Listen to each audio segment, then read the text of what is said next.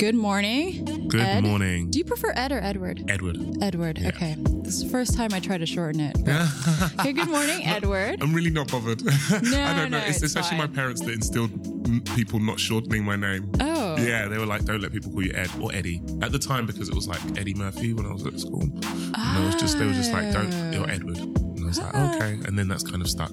Oh, okay. Yeah. No, it's fine. That's the first time I ever asked you that. Um, so, for our listeners, Eugene is in Seoul, South Korea. So, we have a special guest today for Hello. making it up.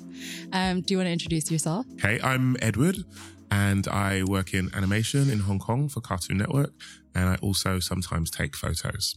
Yes, and we've done a feature with you. So, this is so people will be familiar with your voice. I hope so. So are you going anywhere anytime soon and staying in Hong Kong for Yes. So um, next Saturday, uh, next week, I'm going to uh, Miami. Oh. Uh, I'm going to Miami because every year there is a big um, children's animation conference down in Miami. So I'm going there to look for some kids shows, look at some talk, speak to some independent studios, and meet some animators. And um, it's very hard to get to Miami from Hong Kong. So yeah, it, it's it's it's the tough. It's the furthest away I go probably in my job for to look for animation. In in total, with the travel, I'll be away like eleven days. Oh, Yeah. you're gonna miss Chinese New Year. Yes, I'm going to be. Does it? In do- LA. wait, does that matter to you? It does. It does. In terms of um, time off work, yes. Oh yeah, that's true. yeah, it really we get the most days off yes, this month. Yes. Well, not just this month, but being in Hong Kong, being able to celebrate Chinese holidays and Western holidays is Yeah. a pleasure. It's a real Ah. pleasure. So this conference is obviously arranged in the West where they don't, they're not that bothered Right. about what's happening. And then I'm going to LA for meetings where they're also not that bothered. Right. But um, I'm gonna definitely try and claim it back because I really, I really like Chinese New Year. yes, It's a a great time of year in Hong Kong. It's really nice. It's quiet and it's, um, it's a happy time. It's um, it's, I don't know. You see happy faces and shopping. It and- is the only time that is gets quiet. I think yes. in Hong Kong. yeah, I, I just stayed in Hong Kong for Christmas for the first time, and people said it was quiet, but I don't think it was actually that quiet. It drops down like a little Yeah. tiny bit. Yeah, But Chinese New Year is the time when it's like the most noticeable yeah, to me. Yeah, when things are actually slowing down. And then I don't know, maybe for more local businesses, like really no one is doing work. right. You're genuinely like off. Yeah, So yeah, yeah, yeah. It's that, it's that time of year, and it's not this year, but some years it's like three whole days, or three Yeah. weekdays off. It's cool. It's cool. So Yeah. I'm gonna Wait, miss that. Do you go to the market? Which market? Have you been to the? It's like the year end market in Victoria Park. Oh no, no, I've never been actually. Maybe I'll. Well, I'm not going to say it this year, but I will look into that because I've always wanted to take a photo of it. It looks beautiful from above, Uh huh. Yes. but um, I've never actually been in. So for the week before the first day of Chinese New Year, Yeah. there's this year end market and and it's kind of maybe three soccer pitches. hmm It's really big and half of it is flowers. So the idea is that you're meant to like buy flowers to decorate your house. And then the other Oh. half is like dried goods, which is like stuffed animals or red pockets Yeah. or just um, things that are thematic to that, the animal of the Mhm. year. And the craziest night is New Year's Eve. Why? And when I was younger, I used to go like, cause it's the day when everyone's, that's the popular day Right, to go to the market. yeah. And when I was younger, I used to always go on New Year's Eve, but Oh. now I'm, ah. I think I'm too old. for it. Oh no. Cause it's like, so I'll just, I'll go like on the first day. okay. It's You- more quiet. Oh right. So that day is you probably wouldn't recommend that. It's too busy. I mean, Eve. It- if you are visiting Hong Kong and you want an absolutely bonkers experience, then I would say go. But if you live in Hong Kong, I would say just go the first or second day. okay. Okay. Yeah, it's way more chill. One day, one day I won't have this conference over Chinese New Year and I'll be able Yeah. to go. One day, one day, or one day maybe. Oh no, they'll never change their dates. They'll be, they'll never be like, oh, Lunar New Year. We should exactly. change our conference dates. It's probably not going to happen. No. All right, so um, I'm gonna jump into my topic Yes. for the day. Yes. What I've picked is something we shared in Tuesday's briefing this past week, and it's that HuffPost, formerly Huffington Post, is closing their contributor network and they're launching these two new sections called opinion and personal.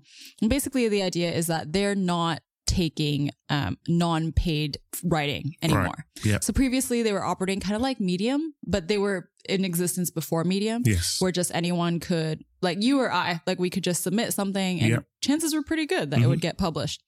Um, and now they're not doing that anymore. They're only going to like commission posts from writers, like reach out to people who are familiar names to them. And I thought it was just interesting because, well, one, I think it's a good thing. Yeah, definitely.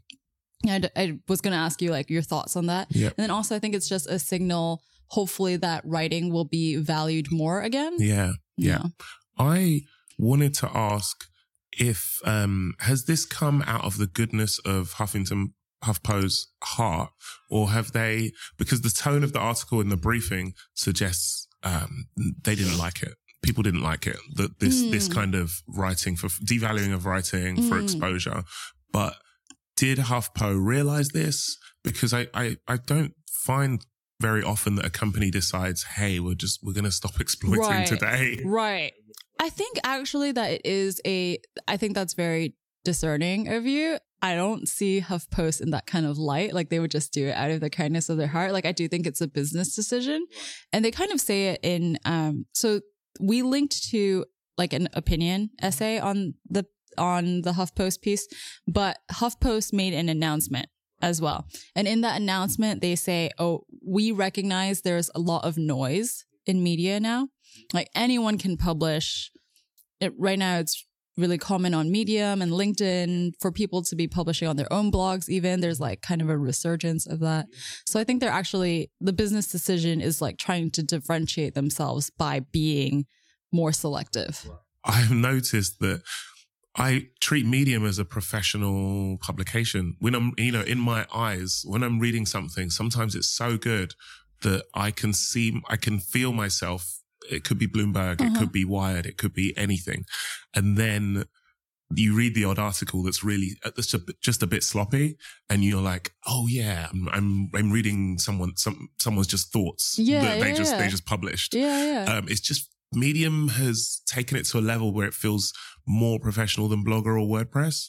You know, yeah, I maybe because their app is slick, and I'm not sure or what it is. it's that like how are you finding the articles like how do you discover what you want to read Um, I use Pocket, um, which is an app which has some must-read articles, and what it Mm. does is it mixes in the New York Times and um, the Verge, and it could Atlantic, and it could come from anywhere. And if you're looking at it on your phone, you may not see the borders around the text, and quite often that's how I end up reading a Medium article. Very recently, I actually installed Medium, so now I'm more aware that I'm reading Medium. right yeah But even still, as you're reading a, an article, it's just a white background, black text. Mhm. You can actually feel like you're reading a, uh, Yeah. M- uh, a New York Times opinion piece. yeah Um, and then you get to the bottom and maybe it doesn't have a conclusion or something like that. Yeah, and right, then you're right. like, oh, right, that was just um, someone's thoughts. Okay. i think it's because what medium does well or it has enough of a community that it does pick out the good stuff Yes. So if you're getting it from like pockets must reads, or Yeah. if I come across it through like Twitter or Facebook, then it's probably already, you know, the True. top 5% Yeah. instead of, because like I've never just browsed Medium. No, Like I've no. never just, Uh, let's see what's like recently published. I've never The- done that. No, I, I wouldn't even know how to see what was recently published. But even on the front, you're right. The front page of Medium is all good stuff. Yeah. And then um, I guess that way their algorithm works, if you search for a particular topic, the top stuff you see will be good as Mhm. well. It might be older, but they make sure it's good. Mhm. So actually, I'm not seeing the really bad stuff. You're right. I don't No. know where. I, I didn't. I don't even know if it exists, Yeah. which is probably a good job on their part.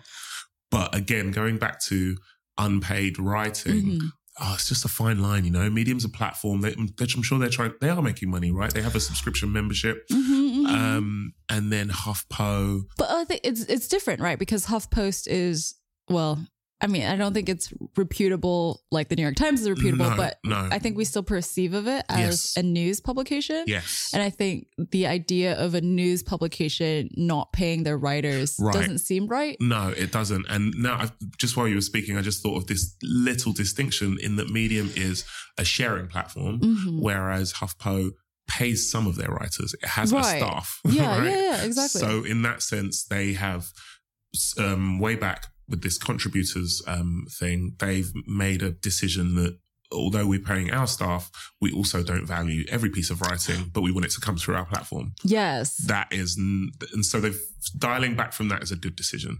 yes. I think so. I think so. I think so. I think it's that it doesn't sit quite right to have both under Yeah. the same name. yes. Or like if HuffPost really wanted its own sharing platform like Medium, I would expect them to like start something else Yeah. instead of just having their opinion pieces be Totally, collated from the public. Yeah. What I see in the comments, um, like after this piece came out and just in response to HuffPost closing the contributor network, is that oh, there's besides HuffPost, there's Mhm. just been a lot of damage done to the concept of writing. And and I was wondering, actually, you're kind of the perfect person to talk to about this. If photography is sometimes treated the same way, Absolutely, absolutely. I don't know.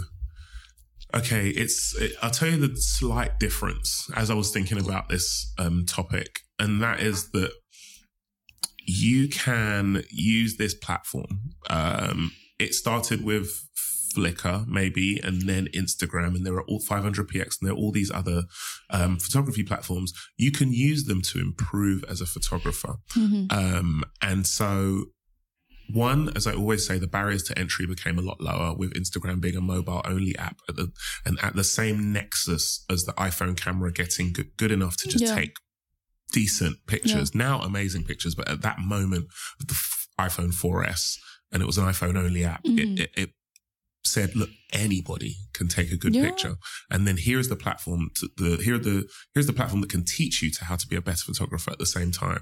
And at that moment, um, a photographer's, the, the game of photography, which was owning a, having a studio, having a dark room, having these contacts at newspapers and brands and doing these advertising and commercial gigs, it just fell apart because, um, a new way of, of, um, of showing off your work had emerged. Mhm. So that happened with photography. What I want to know from writing is that does reading other people's writing make you a better writer?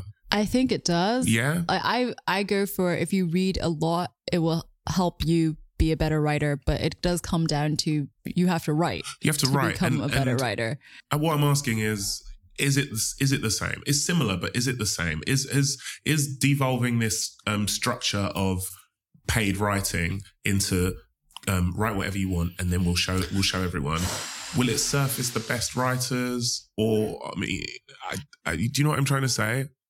Did did, did it help, or did, did it did it create, as we just alluded to earlier, a load of not a, a load of not very good writing? I think I I don't know. I I am of two minds of the on Yeah. this because on one hand, I think Medium and sharing platforms and even the HuffPost contributor network, one good thing is that it opens the gates, Mm. right? It allows um that you don't have to be professional yeah, in order to write. Yeah. And I think that's a good thing to Yeah. encourage more people to get into writing. yes, But the bad thing that happens is the idea that oh anyone can write, but um writing's not an occupation. yes, Like it's not valuable enough to be a full-time occupation that affords you like a living salary. Yeah, yeah. Right. Come, come and come and write for us for free, but keep doing the other thing you're doing because we're not going to pay you. Yes. Yeah. So somehow I want it to be like I want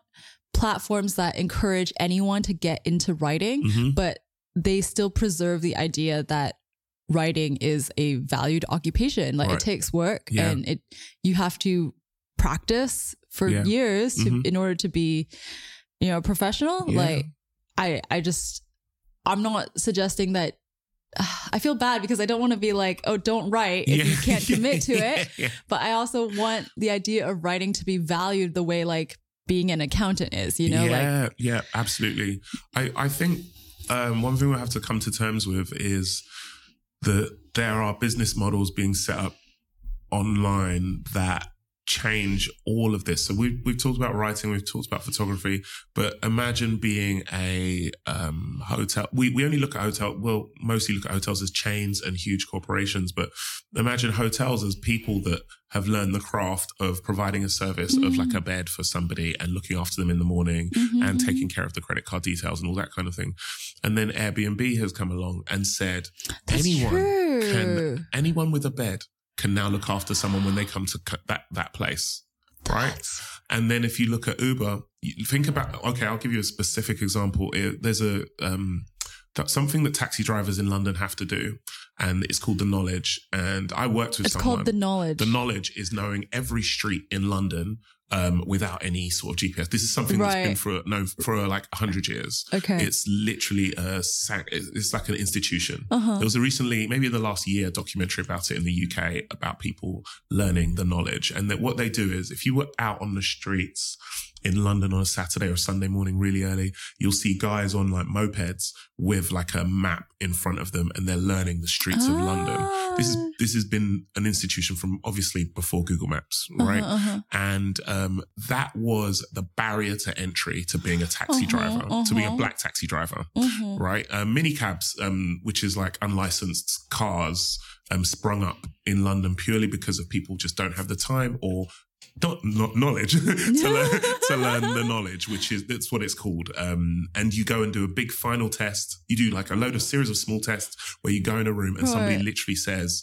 Um, Russell Square to Vauxhall Bridge, That's and then you you tell them every single route to road to get there, um, re- regardless of traffic, and that and now Uber came along, uh-huh, uh-huh. and that barrier to entry has been wiped out, Yeah. and and and now that a company have come along and said anyone anywhere can be a taxi driver, you just need a car.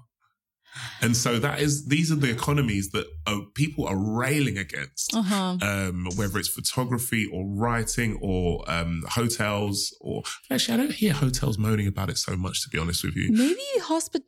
You know, I never even equated. I think you're totally right about hotels and Airbnb. Yeah. But maybe hospitality is still preserved as a complicated thing. Yeah, I think so. And I think People think generally accept that an Airbnb is not going to be a hotel. Right, right. So like I think hotels probably still think there's something they're offering that Airbnb doesn't. But at a very base level, when I look at going somewhere, I look at them as equal choices now. Yeah. I'm like, oh, can I stay in a hotel?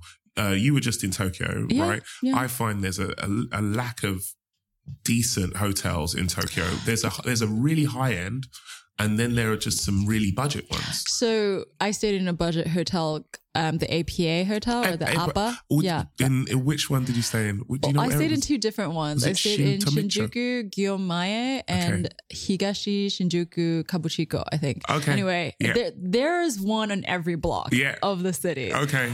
And it's fine. But uh, the reason the Fine. reason I opted for it over Airbnb was a purely economical decision. Okay. Because the location of those hotels is better Yeah. than like the Airbnb Yes. options, Yeah. basically.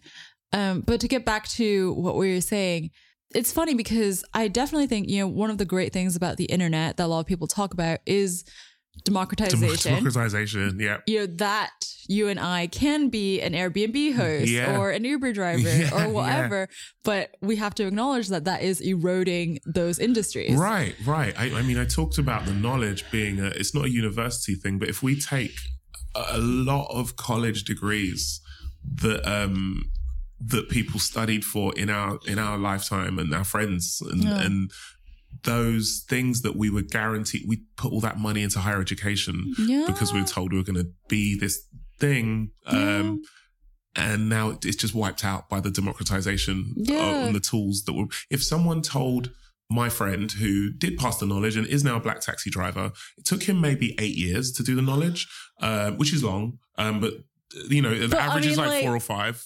But actually, just when you told me that, and I'm Yeah. thinking about Hong Kong, I just like, there's no way I could do it. Yeah, There's yeah, yeah. absolutely, But you I know, could take eight years. I wouldn't be able to do it. there are some drivers out there that whatever small street you say, they they will know it and then tell you two different ways to get there. And you're, I'm like, that's like the knowledge. Maybe The- they just got it over time. They didn't know it Uh, on, on day one. Right. But basically, you need to know on day one. So imagine Right. not the knowledge, but just imagine someone doing. I can't think uh, what's the equivalent like um like just say English language or a creative writing degree, Mm. something they you know their parents paid for some Ivy League education Okay. in that, and then they get through it. They do a couple of years interning, and then HuffPost say. We're taking submissions from everyone. yeah. Like that is Yeah. kind of what we're going to have to deal with in a many, many industries from now on Yeah. as people work out how to democratize everything Uh huh. and you can't stop it. And it, You can you can protest Right. against no, it. Mm. I don't think you can stop it. Um, I, I do think like the taxi, black taxis and Uber is a good comparison because you would have to trust that actually me having the knowledge Yeah. is of more value yeah, than an Uber driver Yes. with Google Maps on his Yes. smartphone. yeah. And you just have to trust that like that gives me my edge. Yeah. Like that's what I'm going to rely on. Mhm. And I imagine we have to think of ourselves in photography and writing and creative industries the same way. Yeah, yeah. That your experience and your contacts count for something. yeah. Um, I'm always worried from a photography point of view of um, what's that word? Stagnating, Mm. and that there's someone below me who is learning new techniques faster, and one day I'll just totally be shown up. Like you know I'll, I'll sit because I wasn't paying attention. So even the older people who have that knowledge or whatever their, edge is they have to kind of stay on their toes because these people are coming up this, this Mhm, mhm, democratization means that people could surpass them at any minute Yeah. which is quite exciting in a way. Um, I think Airbnb isn't the end of it. Let's, for example, I think that there'll be something better, something like, you know, like a, a building full of Airbnbs and somebody will be like, hey, that's a hotel, but, Right. but it's much cheaper or something like that, Right. you know, but it's, this isn't the end of the democratization. We're just hitting a certain stage, I think. I think just what worries me is not like increased competition. Like what worries me as a creative person is not increased competition from people getting into the industry, Mm. but how brands and companies respond. Right. And I think I just hope that the way things end up is that brands and companies don't take advantage of everyone. right. Like right. they don't you would pit you against you know, they're like, oh well, I found a writer who's gonna write this for five USD. yeah. You know? Yeah. And you what are you worth compared to that? That, Like, that just sort of pitting thing- people against each other. from a photography point of view, I have to say yeah, that has happened. Mhm. That that has already happened down to the down to the free level, or maybe almost starting at the free Yeah. level. And um, there's no union for like freelance photographers all over the world because the, also the benefit of this is um, of the democratization is that it's now global. I would say from uh, going just going back to a photography point of view for for a second, you could pre-internet if you were an editor at a magazine, you had. I mean, how many people could you contact to knock together some photos for a story for you? Not not that many, Yeah. you know. But now you can look at anyone, anywhere, Yeah. contact ten people at the same time in different corners of the Mhm. globe who you know don't know each other, and say, "Can you just do this for me for free?" And the chances are somebody will do it. Right. Um, and if not, no harm, no foul. You just go and ask another 10 people at a much right. lower, like they feel cost. comfortable Yeah. asking, which I think is concerning. Yeah. And, and, um, definitely, it definitely just like, like I just said with Medium gives the impression that this is a free thing that I'm enjoying. Uh-huh. Um, and it's mixed in with these things where I know people are being paid to do it. Yeah. But yeah, so it's, it's, it's an interesting paradigm and I wouldn't want to be a writer right now with my own column, you know? no, me yeah. neither. Eh. I I definitely think writing the, the asking for it for free is very common right now. Yeah, yeah. And receiving r- good writing for free. I was, one thing I would say about writing though, I don't know about you, but I often feel maybe people feel this way about photography as well, but I often feel with writing, I'd love to do that. But I, I can't be bothered. I reckon I could write something cool, but tomorrow I'll do it tomorrow. You know, I think- I'll just read today. uh, writing at least takes more time, Yeah, I it think. does, it does. Um, More brain power as well. It does. Takes some amount of concentration. Yes, yes. And that, Yes. I think uh, one of the writers accidentally, um, one of their advantages is that we're all just like, our attention spans are falling to pieces. Yeah. And whenever I read something that's well written, that's really long, I just think kudos to you for This putting is this together because I This don't. I've, I've had all these thoughts um, scattered over ten days, Right, you know, but right. I, I, I haven't put them together like you have. Right. So that is that is definitely an advantage. I, everywhere I turn, I see attention spans just falling apart, Mhm. um, thanks to the magic of the internet. That is true. I think writers are able to write something that takes you 15 minutes to get through and you actually get through it. Yeah. They're a more talented yeah, yeah, uh, absolutely. breed of writing than five, ten years ago. Yeah, yeah, and I, I think that um, people that even um, read these things, they're even they're looking for shorter sound bites. So even if you're even if you find te- someone or an audience willing to spend 10, 15 minutes reading your writing, that you've won. You know, you've done you've done okay because. I mean, in terms of my in photography, I'm looking for people to look at something for two seconds. Mhm, You know, to mhm. take three seconds out of your day, please, to just look at this. Um, and te- I'm, I'm increasingly as I, I do this thing where I, I move the apps on my phone and I try and put things I really want to do on my front page. So Uh-huh. like I've moved Medium and Pocket um, to my front page along with some other things. And I've done that because I want to spend more time reading. Yeah. I want to spend less time just um, looking at photos. So I it- think that's I'm a good to- plan. yeah, it's like what my front page right now has Medium, Pocket, and Feedly as well. Do you use Oh, yeah, Feedly? yeah, I do use Feedly. Yeah, so between the three of those, I think that's a good start. Eugene's a big Feedly user Yes, as well. But we used to. I think he, I've spoken about it with him. We used to use Google Reader as well. I used to use Google Reader. Yeah, yes, I speak to so many people who used to use Google Reader. You know, the ah. day they closed Google Reader was, was the day I. sad It was the day. day I realized Google aren't in it for me. I was like, I just I, honestly, it's funny that we wound up here because I honestly still do not understand that decision. I, I'm like, doesn't that can't you just leave a server somewhere I that does this thing? I was like, please? Google's so massive. The least you could do is just not update it. Yeah. That's you Yeah, don't have to shut it yeah. down. Just You- stop maintaining Do, it. do like you, you know what it was, right? You know what their plan was. It was that um, it was they were so big on Google Plus at the time. I know. Um, they had that guy, I forget his name, who was in charge of. I don't even think he's at Google anymore. He was in charge of Google Plus. He saw the fervor and the passion of people for Google Reader, and he was like, uh, "I'm going to move. These people will definitely move to Google Plus if I shut down Google Reader." And I didn't. Did No, you? no, I didn't- didn't. absolutely did not move to Google Plus. I never would.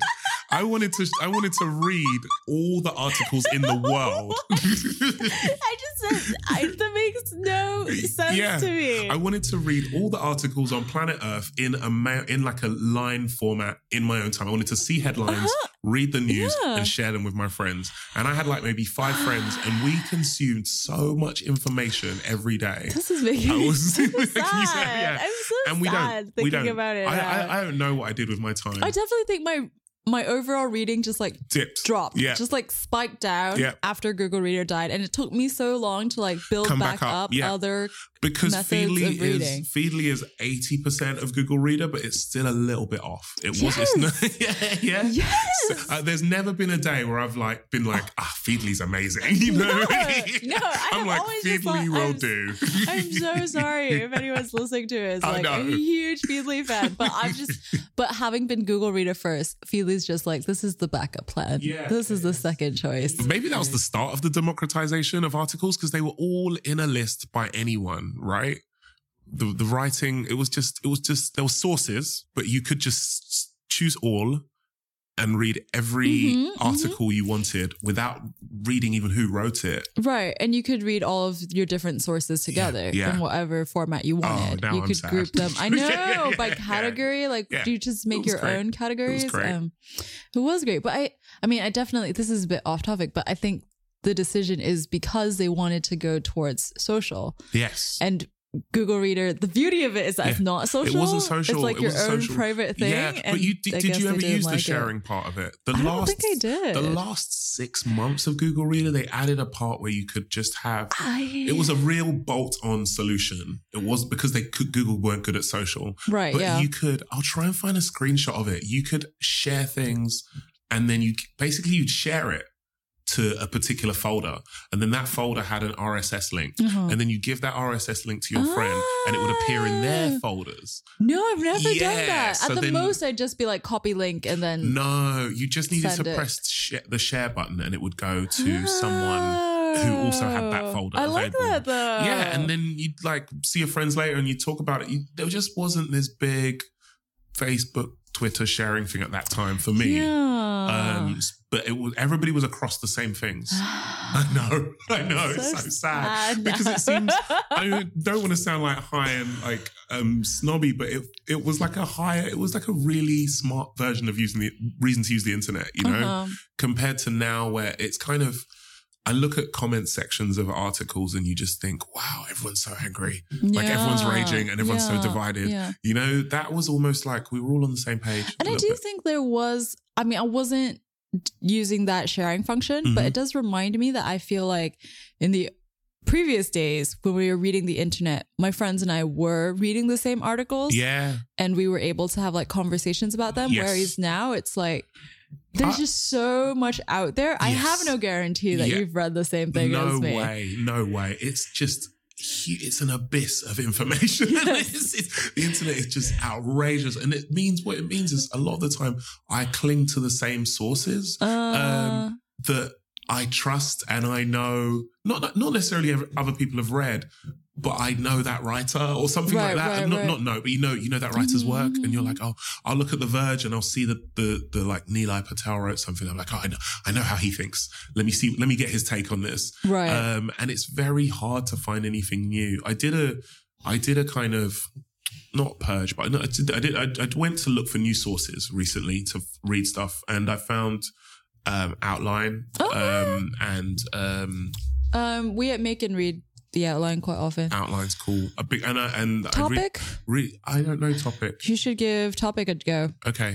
Yeah. Um, um, the outline, I basically followed um, Joshua Topolsky, like Mhm. his trajectory of his career. So he used to write at Engadget, and then he moved to The Verge. He, well, he found helped found The Verge, and I st- stuck with The Verge even after he left, um, just because I like the way he thought he thought and the, what he instilled in the people that he dragged from Engadget to work there. Mhm. And then he went to work for Bloomberg, and that has stuck with me. And I read Bloomberg Yeah. a lot. And then uh, he's now at Outline, and and I love the way they approach um, topics as well. And then I still read the Atlantic sometimes. Mhm, And mhm. one thing Same. that's scary is that. I think Eugene's spoken to me about this before. Is that how many of the, the sources are from the West, and so even if you're reading something about Asia, you're reading it from a Western point of view, Mhm. and you you can see some things that might be a bit off or wrong Yeah. about them, but um, there aren't enough sources in English about Asia. Yeah. Yes. Um, I basically only read Hong Kong Free Press, Yeah, yeah, yeah, yeah. Um, um, Yeah. Tom Grundy.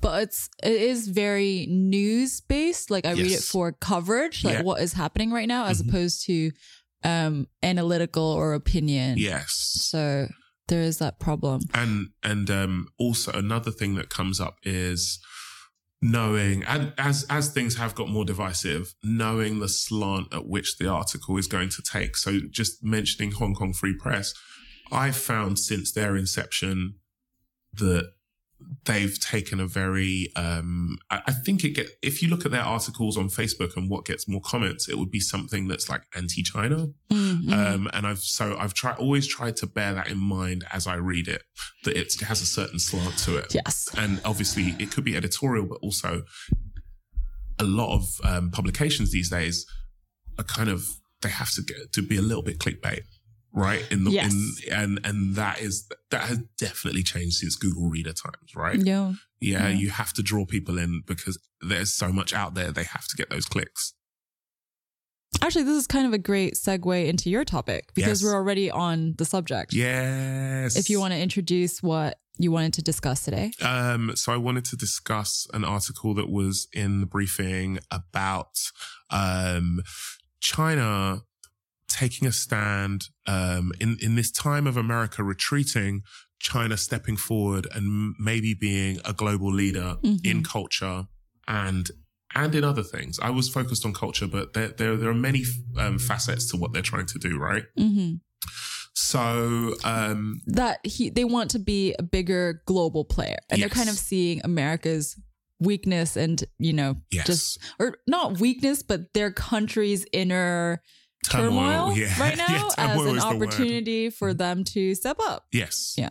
So um, my initial thoughts on this, um, uh, the reason I chose this topic is because I've had these thoughts for a while and I wanted to share them with you. Yeah, go for it. So um, I'm starting to realize since I'm I moved here, uh, moved to Hong Kong, um, I've started to realize how big America's influence in culture, soft power has been in the last 50 years. hmm 50 years, I'd say.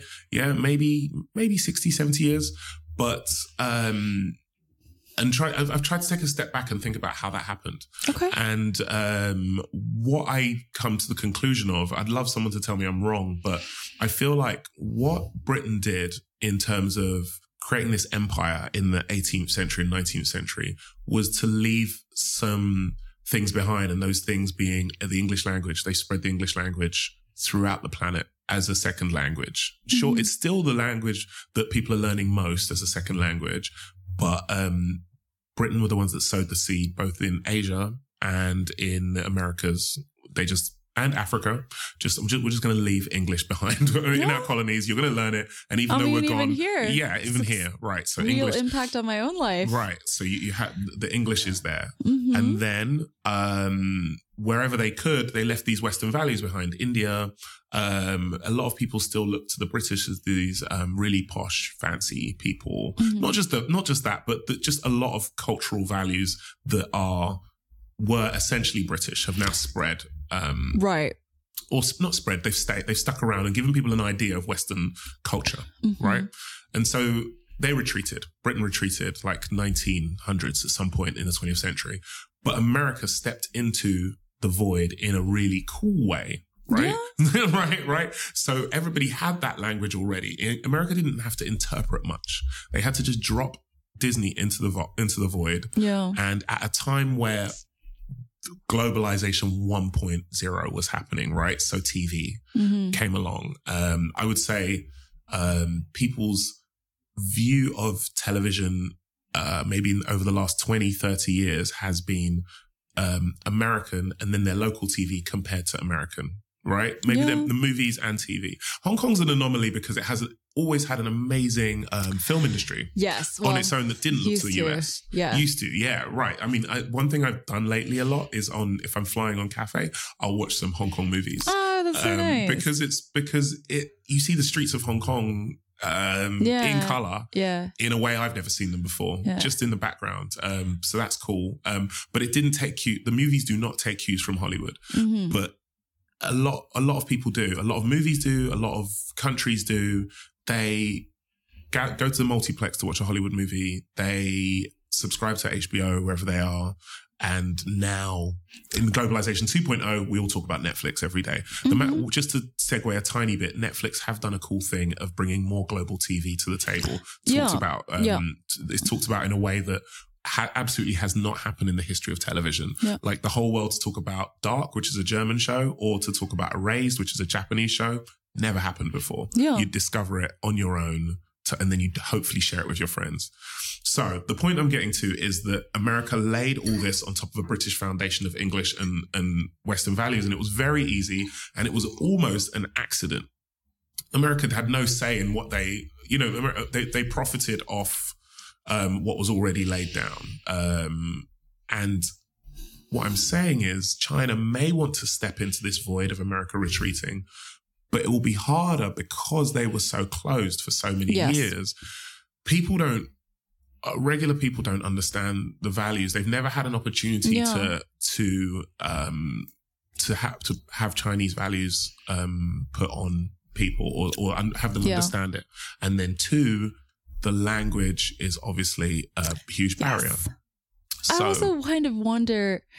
So I'm no historian, Yeah. but I do buy your this argument that you were positing. I really do it's just been in my to head it. for ages. And one thing that I think is an advantage to the states has just been that English is very easy to learn. And I think universally that this is just true that a lot of countries it's very easy for the citizens to learn English as a second language. Why why do you say English is easy to learn? Oh, I think English as like fundamentally as a language Really? is easy to learn. Really? Yeah. I've I've come across people who've said it's really hard. What? But I mean, Yeah, like, even, yeah. I mean, not, okay, not to like perfect it, to Yeah. like write an essay, but Yeah. to understand a TV show, I just think it's Yes. much easier than Chinese. Yes. Like Well, I- Mandarin, I, sorry. see, see, I, I would agree Yeah. with you because I'm speaking English, right? So, but I would love to speak to someone who had never come into contact with English. I mean, I'm sure someone's going to fight me on this. I've, I'm I've, sure. I've had my world turned on my head because I've thought my whole But- life what you said. I've, I've totally thought English is easy. English is easy. But you know what? When I started to learn Cantonese, I thought to myself, oh my goodness, we have so many tenses uh, in English. This you know, is true. The, the, and, and then to be able to not use a tense. Yes. I mean, if you took the tones out of Cantonese, yes. to not Yes. have to speak in Yes. tenses, I was like, oh my Yes. goodness, that would, that would have been so much easier my whole life. Yes. Yes. You know? But tenses is not crucial to like understanding Right. the language, right? right, like right, right. you can understand swim without needing Yeah, to know yeah, yeah, swam and yes. swam and swimming. Yeah. Um, but anyway, to get back to the topic Yeah, of yeah, yeah, yeah. um, Chinese as a future potential cultural power. Mhm. I think one thing that is interesting that has happened with what we consider Western media is that it's almost considered neutral at this point. And uh, let me explain what I'm thinking. Yeah. Um, so I was in Japan, right, for the month of January, and Yeah. I was working in a lot of coffee shops Hmm. over my time there. Mhm. Um, and I noticed that all of these coffee shops were always playing US top 100 songs. Oh, I, I'm I'm gonna talk about this. Yes, I'm totally agreeing with you but I this. don't actually think, well, I, I could be wrong again, but I didn't think of it like these coffee shops weren't trying to emulate the States in a way. Like they had Right. other parts of the, the hospitality and the coffee they were brewing that Yeah. were like Japanese in Yes. nature and was like they took great pride in that. But somehow when it came to a music decision, Mhm. I think they just think of those Western songs as like a blank standard. Yeah, Like this is this is yeah, the this is the- default. this is the Yeah, default. This is the default. And That's what I mean. I mean, oh man, I could talk all day about this. Yeah. Honestly, that you're you're spot on. So, what I found is, you you mentioned music, but I would say if you mention um, a building, so I have lost count of the amount of people I've brought to Hong Kong, and they look at Central Plaza and say, "Oh, so that's like Hong Kong's Empire State Building." yes. Right. Yes. So I went to something recently about a new um um a new apart a new apartment building that's being built in Sai Ying Pun and the developer was like, "Oh, and Sai Ying Pun will be like um at, uh, Hong Kong's Brooklyn." yeah, yeah, I know yeah. exactly what you Yeah. mean. So it's almost the the uh, you're right. America is the standard of everything. And I've I- heard I- that Brooklyn metaphor applied to absolutely every city. everywhere. Oh, I- oh, those people are very Brooklyn. yes, Right? Or like this That- this area or that coffee shop, like and as if we uh, all understood That- what that and, meant. and you know what's crazy about that? I've had someone say that to me who's never been to Brooklyn. right? That's, That's how just- much the standard, that's how much soft power they laid Yeah. down over the last Yeah. 50 years. And it was, if you think about where it came from, it came from TV and movies and books and um comedians and personalities. It's Yeah. it's Jerry Seinfeld, it's Chris Rock, it's hip hop music, Yeah. it's everything Mhm, um, it has mhm. been they have there's enough output in there for them to fill the void of anyone who isn't making enough music Mhm. movies or tv or books and and then w- when you add in the distribution channels that have grown up over the last 20 years be it apple's like like the itunes Yeah. store um, um spotify well spotify's swedish but um the itunes store google facebook um netflix everything you have your own content Mhm. but to build a breadth of anything else that you want to watch in this all you can eat Yeah. world, the rest will be American. I'm just trying to picture a future where you can say, "Oh, that's like the Bund, like in Shanghai, that area," and then people yeah, would yeah, just understand that. absolutely. Um, and actually, you've got you've hit onto another sticking point Mhm. that I see is a problem with like Xi Jinping and the CCP's plan, Right. which is that they have to allow their citizens to access foreign networks Yes. if they actually want to export Yes. cultural mediums. Absolutely. That is, oh, yeah, that is actually bigger than the two that I've mentioned because one thing that um, um, the US did in the last 60, 70 years is make every citizen a cheerleader of their own culture. Mhm, mhm. So the you the things that we mentioned earlier will mostly come from Americans. Yeah. They will say, "Well, that's just like Brooklyn," or yeah. "That's oh, that's so California," you know. Or but if um if mainland Chinese people cannot get on those networks Yeah. to say that is what did you say earlier? That that's oh that's like the bund, Yeah, you know. yeah. Uh how far are we away from from hearing that? We're very far away from hearing someone go on Facebook and be like, "Oh, that new sky set of skyscrapers in um, Dallas that looks very much like the Bund." Mhm, You know, mhm, mhm. that if you can't be there to make the comparison with someone, then you're not really at the table culturally having that conversation. And so that's something that Xi Jinping and the, the party are going to have to consider. yeah, the- definitely. um, the export of culture. like just the technicality of how that's going to work Yeah. because okay right now china has a substitute for everything we have right Yes. like a, a chinese twitter a Chinese, Yes. chinese facebook Yes. etc and those are widely used Yeah. and it's it's actually good internally i think Mhm. like i it is lately i think encouraging to see the cultural products that are coming Yeah. up in china It's great. but there's no way for me to access that. Yeah. Like it's really difficult. There's a very high barrier. And if you and if what China's saying is true, like they want to bring it to us, Mhm. then I think they have to Absolutely. move They- it onto have some to other come out. platform. Yeah. Ju- Just, to stop you for one second, I No, just thought of it. another one because you just said yeah, it. go for it. Um, when people say the Chinese Twitter, right? Oh, yeah, yeah, yeah, yeah, yeah, Oh yeah, yeah. I didn't even That's, was that's a huge that. one. That's a huge Oh. one. That no, no, New York Times or something. They, the, the Guardian, they do it all the time. They'll be like, oh, It's Weibo. netizens on Weibo. It's Weibo. the Chinese Twitter. Yeah. But what I always say But is, it's funny because I was just like, I'm just gonna say Chinese Twitter instead of Weibo. yeah. But, but what what happens?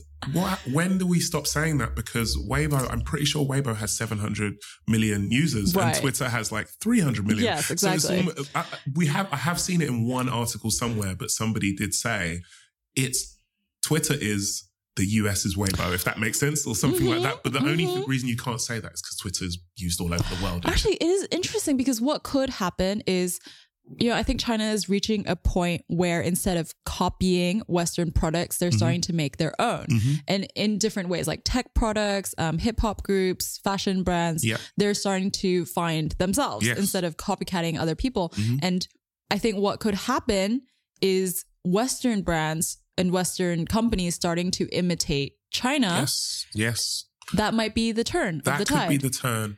I still. Um, we th- could find ourselves saying that, like, oh, this is the US I XYZ. There's one there's one company that um are a real success story out of China, um, DJI.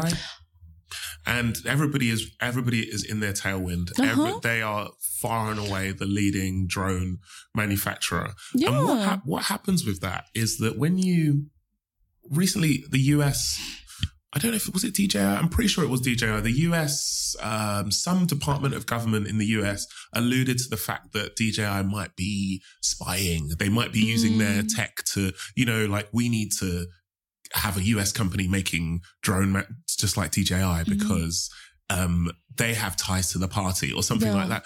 And you you realize that you hear that quite often as well. There's that you it, when China does come up with something, was Alibaba or Tencent or something like that. It's it's viewed with skepticism. yeah. So they have it's like their founder or the, uh, this investor has ties to the party, and therefore it's not as free or amazing as the product that you're currently using. And so it's like trying to have another job on to turn people's Yes. minds around about the Yes. skepticism of of surveillance. Yes. Actually, it's funny that you mentioned Alibaba because while you were talking about DJI, I was thinking of Jack Ma, Oh yeah, who I think unintentionally is being a kind of ambassador for Chinese culture yeah, just by being articulate, Yes. English speaking, yes, and yes, talking about, you know, education in China honestly. And those videos have been widely shared. yes, Like yeah, him talking about these things. And just that fact is true. um turning focus onto China. And, but I, I don't think he's like doing it f- with some greater like party agenda. No, no, he just yeah, Yeah. he just ha- he wants to sell his company Yeah, yeah, yeah. It's hard. Like while we're talking about it, it's so hard to think of how how that culture could it could reach a kid in East London, or how that culture could just reach a kid in um, Boston. You know, like I I just don't see the the tipping point. Um, I, one thing that's happening, obviously, with Chinese investment, and we all joke about this all the time, is that as um, Hollywood needs China more for its movies Uh-huh. and TV, you're starting to see um, Chinese products enter hmm um, Hollywood movies. Yeah. You're either seeing locations in China or Hong Kong, and or you're seeing um, mainland Chinese actors appearing in Yeah. Hollywood movies. That is just a one percent kind of solution. It doesn't really address. It doesn't get that cultural. Um, it, does, it doesn't translate culturally. It's Mhm. not the same. So I don't. That's their current plan. The next, the other, the other thing that I'm seeing, and this is less of a soft power thing, but this is more of a a tool, is that I'm seeing. Recently, there was a situation where uh, Cambridge University in the UK. Um, they wanted um, them to re- rewrite some books, Mhm. and they wanted to they wanted to, them to historically reflect from a Chinese point of view what happened with a certain situation. I can't 100% remember the situation, but ever, in the end, Cambridge University relented and didn't do it, even though they were getting massive investment from Chinese um, students coming in, international students. Um, and that is another way that the West spreads its message, has spread its message over the last 50, 60 years is Yeah. to tell hi- history is written by the victor. Yeah, So they've managed yeah. to tell the story of how they won World War II and how this was important and how democracy, um, capitalism works and democracy works. China Hmm. have to find a way to not just export Twitter and, uh, sorry, Weibo and, and. WeChat. They have to get across that, um, they're the good guys or what we're Yeah. doing is, is a good, is good for Like our we're people. the, we're not the enemy. we're not yeah. the enemy. Yeah, Yeah. not necessarily we're the good guys because there are no good guys. Very Right, cynical. just- yeah. but we're not the enemy. Yes, Um, exactly. and that that is probably more important than the language thing yeah. or or anything else. Though when I think about like you're asking, oh, how do you reach a kid like a teenager in Boston or East London? Yeah. And when I think about that, I think of um streetwear and hip hop. Yeah. And I think like those are not ways that China necessarily wants to yeah. have influence, but I can see that happening very easily. Like Yes. Kanye choosing to wear some Chinese local brand. Yes. And then just by that, Yeah, that's yeah, how it yeah, spreads. yeah. Speaking of that streetwear and hip hop, though, that is in the briefing as well, right? Yeah, There was there was, yeah. there was something about The ban on it. Yeah, and it wasn't so much a ban; it was more to do with um It's the, these new rules yeah. about what they want to promote, right? Yeah, so, yeah, and one of them, it was the words used in them are just, and this is going to sound so terrible, but you, if you want to export your culture, it's got to be cool. Yeah, It's no, gotta be I cool. agree. It's got to be cool. And it says I something about if you're not wholesome. I agree. Yeah, if you're not wholesome, then the party will not support you. And I'm like, nobody is looking outside their country for I wholesome for the word. They're not going to use the word wholesome. I don't, yeah, I think on a very fundamental level, like you don't really understand what people want from entertainment. Yeah. Yeah. That stuff that, I mean, if we go to like the 1950s, right? So like World War II has just ended and um, rock and roll, right? So this is a thing that is so very normal for us to look at now, but it was shocking for the parent, Uh-huh. the, the adult generation of the time. Like guys It flinging was. girls and their skirts going up as they did these dance moves. And then Elvis, so like we move into the early 60s and Elvis Presley, um, they didn't show his bottom half on the Ed Sullivan show because his hips were too sexual, his hip movements were too Uh-huh. sexual. Like that is essentially like China of today, just saying, let's stop that. Yeah. Um, it just Which sounds just when you, thi- when you think of where we are now. age, Yeah, yeah, yeah. You think of where we are now, like a TV, TV like station saying only show the top half of this man because the bottom half of him is too sexy for Of television. this fully clothed man. Yeah, yeah. yeah, It's- yeah. Which is completely unthinkable. Right, Right. so- So, so- China's still so- stuck. Yeah, In so a way. If, if we look at that, we're like we're quite a way away, and it ta- it takes these people Yeah. like Elvis, like Marilyn Monroe, like all these people that push the boundaries a little bit, like Madonna. Like if you like for me growing up, like my sisters listening to Madonna, my older Mhm, sisters. mhm. And Madonna's like single covers and album covers were quite raunchy. Mhm, like there was mhm. like well, she had a song called I mean, Hanky her Panky. lyrics Her lyrics, right? Like even looking back now, Not right? PG. Yeah, but pushed every one of them pushes the boundaries, Mhm. becomes a little bit more global, a little bit cooler, and that that ingrains in people that they want to be part of that movement. Mhm. What I think is going to happen and what I think is kind of funny is how China accrues cultural power in the world is not going to be under the CCP's control. True.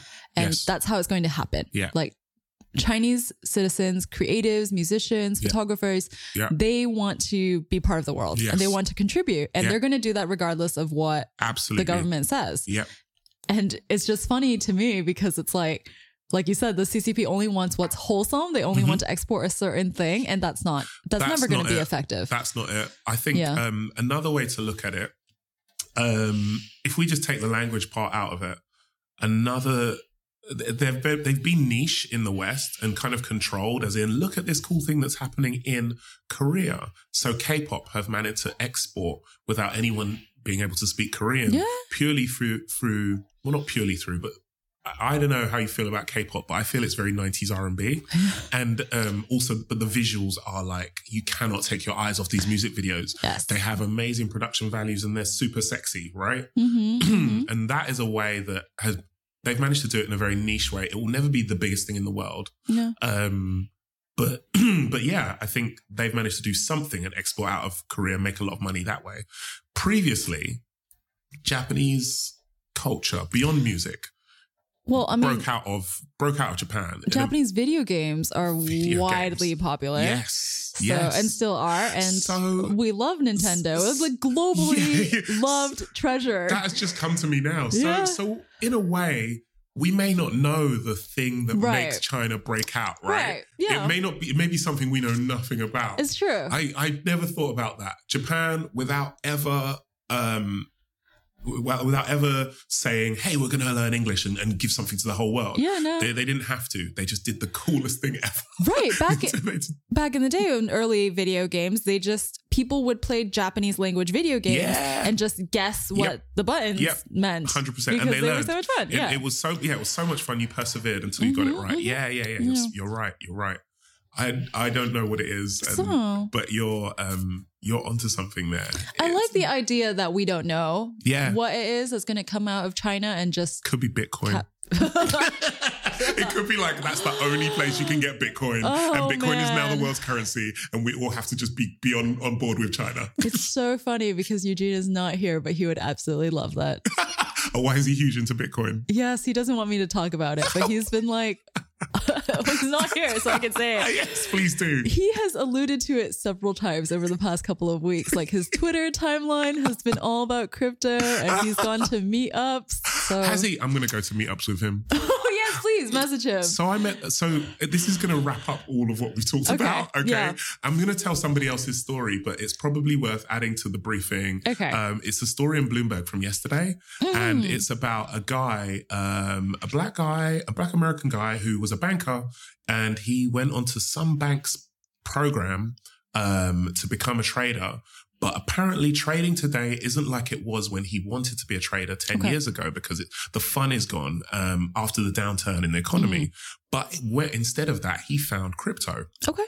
and he started um, he started following Bitcoin and realizing that in Hong Kong, the price of Bitcoin was way lower than in China. So he could buy Bitcoin in Hong Kong and sell it on an exchange in China. Okay. All he had to do, he had to collect his winnings in China. So he had to go to Shenzhen and take the maximum amount of a, uh, ATM every day. Yeah. I mean, how cool is this story? And then he got friends in on it so he could go and get more money out of the exchange. He now has a 40 person Bitcoin futures trading company in Hong Kong, and I want to meet him. You should. and um, I see, I have a very surface level understanding of the blockchain and Uh-huh. Bitcoin, and I just need someone to explain it to me in the like with with figurines. You should you should to explain it bring to me in the most- Eugene most- with you to meet way. this man. but like, I'm I'm like, I know there is something there. It's like a gold rush. Mhm, Um, mhm. I don't want to get caught or burnt. I'm sure many people did back in the day. People keep alluding to this thing with tulips. Has anyone? Yes, I have read the tulips metaphor. Yeah, there yeah, was a weird I'll send you a link. It we've sounds- actually we've, sounds insane. we've included it in the briefing before. Okay, okay. Um, So yeah, this people talk about how much people were burned by tulip, the tulip sensation. Um, okay, But I so know this this- is just like this, honestly, I think it is an outdated metaphor, and I don't think it works. But it is such an interesting story in history that you Yeah. should read about it anyway. So it's called Tulip Mania, and it was a period in the Dutch Golden Age Yeah. from 1619 to 1622. What? It lasted three Wait, years. is that right? Three years. I thought it was like a six month thing. Oh no no no no. Okay, at any, at any rate, it was in the 17th century, Okay. like maybe 1620s, 1630s, and it was at the peak. Like a single tulip bulb was being sold for 10 times the annual income of a skilled crafts worker. I'm, I'm reading from the Wikipedia right now. Anyway, um, there's this uh, writer Stratechery. Have Yeah. you heard of him? Mhm. Um, he's written about the tulip bubble as it relates Oh. to crypto. So I will send that to you. Yes, please. Yes, Yeah. please. Yesterday, um, um, I hope when, when it depends when you're listening to this, but um, Bitcoin is in the process of a huge correction, Hmm. and it's fallen. Yesterday, it fell by like two, three thousand dollars Mhm, um, in mhm. value. And everybody's like, get out. I'm on, I'm following a lot of people on my Twitter who are just like, get, now's the time. You said it was just going to go up, that kind of thing. And then other people are like, this is just a correction. It's going to be okay. I know nothing. I don't know who to believe, but I know that there is something here. I honestly feel like this way of um, making a currency is fantastic and foolproof. Where the the value of it is undetermined yet. But it's it's absolutely superb in a way of decentralizing currency. Uh, it's almost the last. So what did I read yesterday? It's, it's the last thing a government can control, Yeah. um, and that could be taken away from them. Could make quite a lawless society. But either way, I know a lot of it is happening in China because one, moving money out of China is very hard Mhm. and two, um, the conditions for mining Bitcoin are really favorable in China because there's a lot of Yeah. free electricity Yeah. there, and you need huge amounts of processing Yeah. power now. Yeah.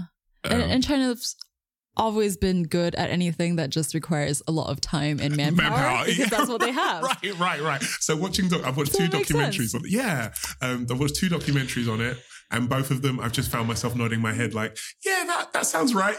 that sounds like where it would be in in Yeah. rural China. It is all happening, and somebody is making a ton of money off of that.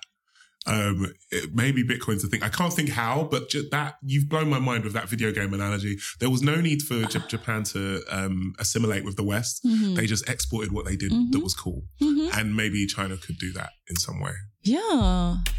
I think that's a good place to wrap things up for the day. Yes. All right. If you are interested in hearing more about MAEKAN and our membership opportunities, which include exclusive content, members only Slack channel, our weekly briefings, you can check us out at maekan.com. There you can also listen to more of our stories focused on the sights and sounds of creative culture. You can also subscribe to us through your favorite podcast app and iTunes. If you like this podcast, you can do us a huge favor by reviewing us on iTunes or just sharing this episode with a friend. Also, this is a very special episode. So if you are into Edward and you enjoy his guest um, appearance, you can share this episode and you can also follow him on, Instagram. yes, what's your handle? Edward KB. Yes. Um, do you want people to follow you on Twitter at all? Yeah, if you want to, it's just more of the same. I mean, Same I mean, thing, really, duplicated. Yeah, don't don't try not to follow me everywhere because you will see the same three three or four times. Um, this is the opposite of the kind of message I should be giving. But just Edward KB somewhere. Just follow me somewhere. Or don't. It's fine. yeah, so don't, yeah, it's totally fine if you don't. It's all about MAEKAN today. That's clearly what. Yeah, I like that. Very humble. Thank you. I'm Edward. I'm Charisse, and this is Making It Up.